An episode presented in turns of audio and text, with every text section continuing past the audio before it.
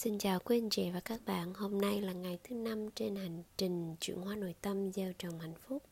Thì hôm trước chúng ta đã bàn về nhu cầu đầu tiên để có được sự bình an, Đó là nhu cầu sinh tồn an toàn, Là thức ăn quan trọng nhất, Bởi vì nó liên quan tới tính mạng của mình. Mình còn sống thì mình còn có thể làm được rất là nhiều thứ, Có nghĩa là còn thở là còn gỡ thì khi nhu cầu sinh tồn an toàn trong cái giai đoạn đầu tiên đó là giai đoạn hình thành bào thai trong bụng. Và khi được sinh ra nghĩa là trẻ sơ sinh. Và cái nhu cầu sinh tồn an toàn này cần được đổ đầy cho con trong suốt cuộc đời. Thậm chí là mình này khi mình ở đây mình cũng phải có đổ đầy những cái những cái hành trang sinh tồn an toàn bởi vì bất kỳ một cái tình huống nào thì trực giác của chúng ta nếu mà mạnh nó sẽ cho chúng ta những cái quyết định đúng đắn nhất. Và cái trực giác á, là nó nằm nó nằm sâu trong cái tâm thức của mình. Và khi mình có được sinh cái cái nhu cầu sinh tồn an toàn này nó được đủ đầy thì cái trực giác này nó rất là mạnh mẽ. Đó thì thường á là cha mẹ đó sẽ không biết và hay có một cái hiện tượng đó là đang đang bỏ hoặc đang dìm hoặc đang nén những cái nhu cầu sinh tồn an toàn của con. Ví dụ như chúng ta không bao giờ chào người lạ. Nhưng mà khi bạn bè của chúng ta đến và chúng ta bắt con mình chào bạn bè của mình, nhưng với nó thì đó có phải là người lạ không? Đúng, đó là người lạ. Vậy thì chúng ta đang đang dìm đang dìm cái cái nhu cầu sinh tồn của con có thể là các bạn không khéo giới thiệu đây là bạn thân nhất của mẹ nè. Nó là cô gì cô gì? Thế nghĩa là bạn cho bé một cái sự giới thiệu. Chứ tự nhiên mà gặp chào bác đi con. Bé có biết bác là ai đâu. Đối với bé là bác là xa lạ bởi vì bác không có bé không có sự kết nối với bác với cô với dì với chú. Đúng không ạ? Còn mình còn hay bảo rằng là khi mà mình dạy các con tránh tránh những cái như lạm dụng đi. Đó, đó là một cái điều mà đang rất nhức nhối trong xã hội. Lạm dụng này rồi uh, bạo hành này. Đó nhưng mà mình luôn luôn nói rằng những người lạ thì có khả năng rất là nguy hiểm. Những người quen thì thì thì thì thì là không nguy hiểm. Nhưng mà thực tế thì theo thống kê thì những cái bé bị lạm dụng đều là bị lạm dụng bởi những người quen thôi. Rất là rất là hiếm những cái bé bị lạm dụng bởi người lạ. Có nhưng mà không cái tỷ lệ mà mà mà mà người ta thống kê nó không có cao. Vậy thì mình phải xem lại cái cách mà mình giáo dục con. Mình phải dựa vào những cái nhu cầu sinh tồn và mình đưa cho con một cái một cái hành trang thật là đúng để cho con có một cái nhu cầu cái sự sinh tồn an toàn đủ đầy. Ha, có nghĩa là mình đáp ứng đầy đủ cho cái nhu cầu sinh tồn an toàn của con. Đó thì mình đi sâu vào như vậy để mình biết rằng cái nhu cầu này nó rất là quan trọng. Nó hình thành rất sớm như là một cái nền tảng của một ngôi nhà. Thì cái nền của ngôi nhà nó vững chãi bao nhiêu thì có xây bao nhiêu tầng, bao nhiêu lớp lên trên nó cũng sẽ vững vàng. Còn nếu như mà cái nền tảng này nó bị rỗng mục ngay từ lúc, ngay từ lúc vừa mới hình thành, ngay từ lúc vừa sinh ra và ngay từ lúc thời gian còn bé. Và tất cả các nhà khoa học cũng đã chứng minh rằng là khi mà con của chúng ta từ 6 tuổi trở về trước, đó là cái quá trình hình thành hết tất cả của một của một con người. Phát triển về ngôn ngữ, phát triển về tất cả những cái điều cần thiết à, để trưởng thành. Đó là giai đoạn 6 tuổi, là giai đoạn từ 6 tuổi trở về trước. Tức nghĩa là từ lúc 1 đến 6 tuổi.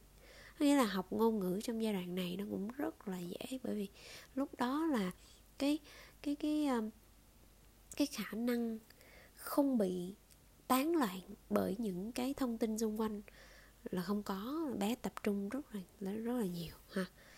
Đó, thì nói về mặt khoa học cũng như nói về mặt tâm linh thì cái giai đoạn đó là cái giai đoạn cần phải được chăm sóc và đáp ứng đầy đủ cái nhu cầu. Và cái nhu cầu về mặt tâm thức đầu tiên đó là nhu cầu sinh tồn an toàn thì khi mà mình có được cái điều đó thì trong cuộc đời này mình luôn luôn xem lại mình thì là quan trọng hơn những tác động từ cá nhân bên ngoài. Ví dụ, một người nào đó nói mình không tốt thì mình phải xem lại mình. Tại sao họ nói như vậy?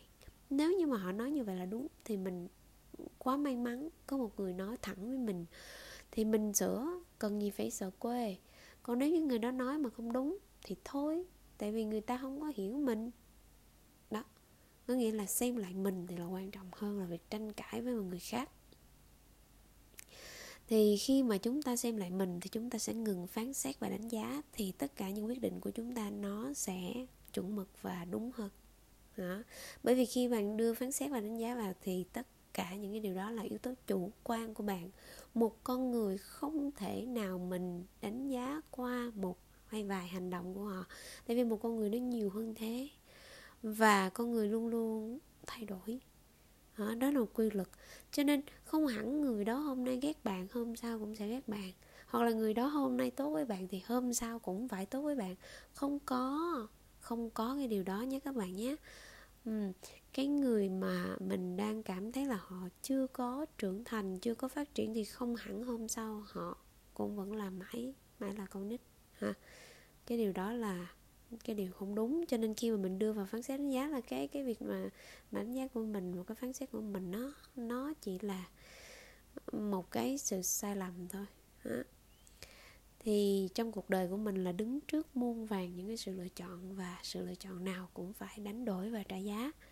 Thì khi mà mình đã chọn rồi thì cái sự chọn lựa nào cũng tốt cả.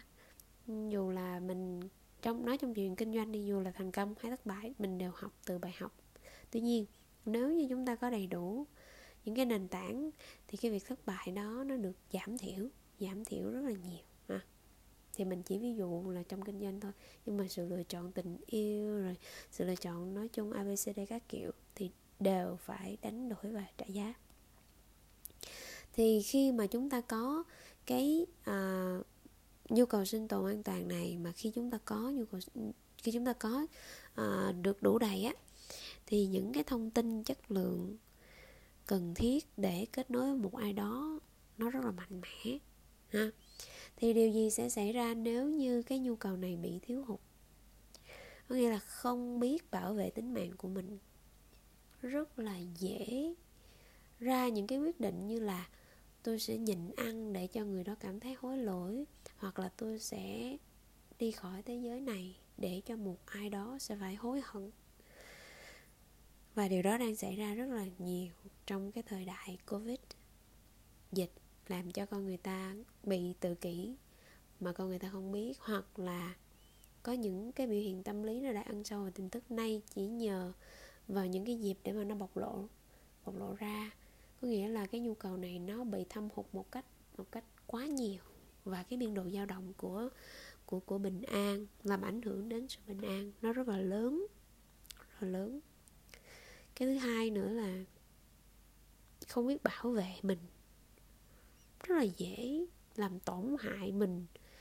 À, có nghĩa là chúng ta thường biết là ăn mì tôm là sẽ có hại cho sức khỏe nhưng tại sao chúng ta vẫn ăn mì tôm?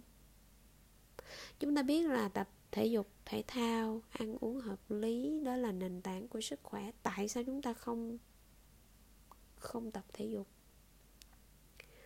Ừ, hút thuốc lá ai cũng biết hút thuốc lá là là không tốt cho cơ thể. Nhưng tại sao người ta vẫn hút thuốc lá? Rồi rượu.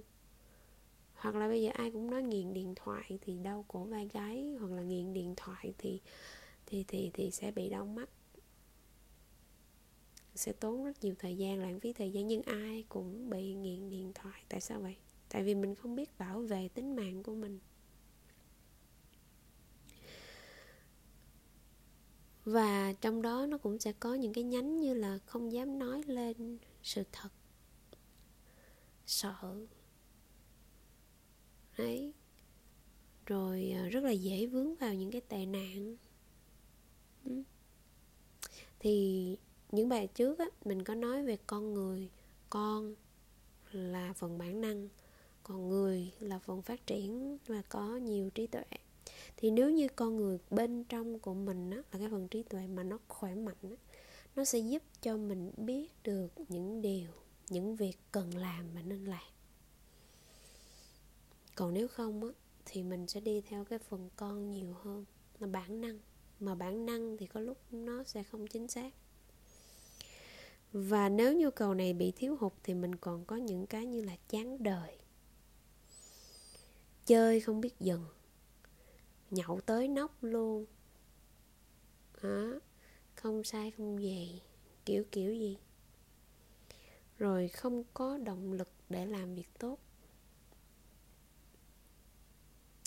Đôi khi tốt với mình thôi mình cũng không có động lực để làm. Đó. Thì um, bài nó phân tích sâu như vậy để mình có một cái nền tảng vững chãi để mình mới có thể giải quyết được cái vấn đề trên cái hành trình chuyển hóa nội tâm này. Đấy. Thì uh, chốt lại một câu là rất là nhiều rất là nhiều những người trên internet ngày nay bàn luận với nhau rất là nhiều về một cái quy luật đó là quy luật hấp dẫn luật hấp dẫn có nghĩa là bạn cứ muốn gì đó, bạn gửi cái ý muốn của bạn vào vũ trụ thì vũ trụ sẽ sẽ sẽ đáp ứng cho bạn, sẽ sẽ giúp bạn hoàn thành nó. Thôi đừng có mơ. Mình là ai? Mình là ai mà mình có được cái điều mình mong muốn? Đổi là như vậy nè, trong tâm thức á. Thì ta chỉ có được điều mình xứng đáng mà thôi. Vậy thì chúng ta nên đổi cái câu đó là khi ta mong muốn một điều gì và chúng ta xứng đáng có được điều đó, thì vũ trụ mới hợp lực và giúp ta nhé. Các bạn cứ giao vào trong trong suy nghĩ của các bạn để tránh bị bị những sự lôi kéo của mê tín dị đoan ha. Tin vào những điều mà nó nó nó nó nói chung nói nó sai thì cũng không đúng, nhưng mà nó nó không hợp lý đi, mình kêu nó là không hợp lý đi. Lan lặp lại nhé. Khi ta mong muốn và ta xứng đáng có được điều đó, thì vũ trụ sẽ hợp lực để giúp ta. Rồi, mình chúc mọi người có một à, một cái góc nhìn và một cái thông tin về hành trình mà lan đi qua à, đó là hành trình chuyển hóa nội tâm gieo trồng hạnh phúc. À, mến chúc quý anh chị và các bạn luôn khỏe mạnh hạnh phúc và bình an. Mọi việc thuận lợi như ý. Xin chào. Và hẹn gặp lại.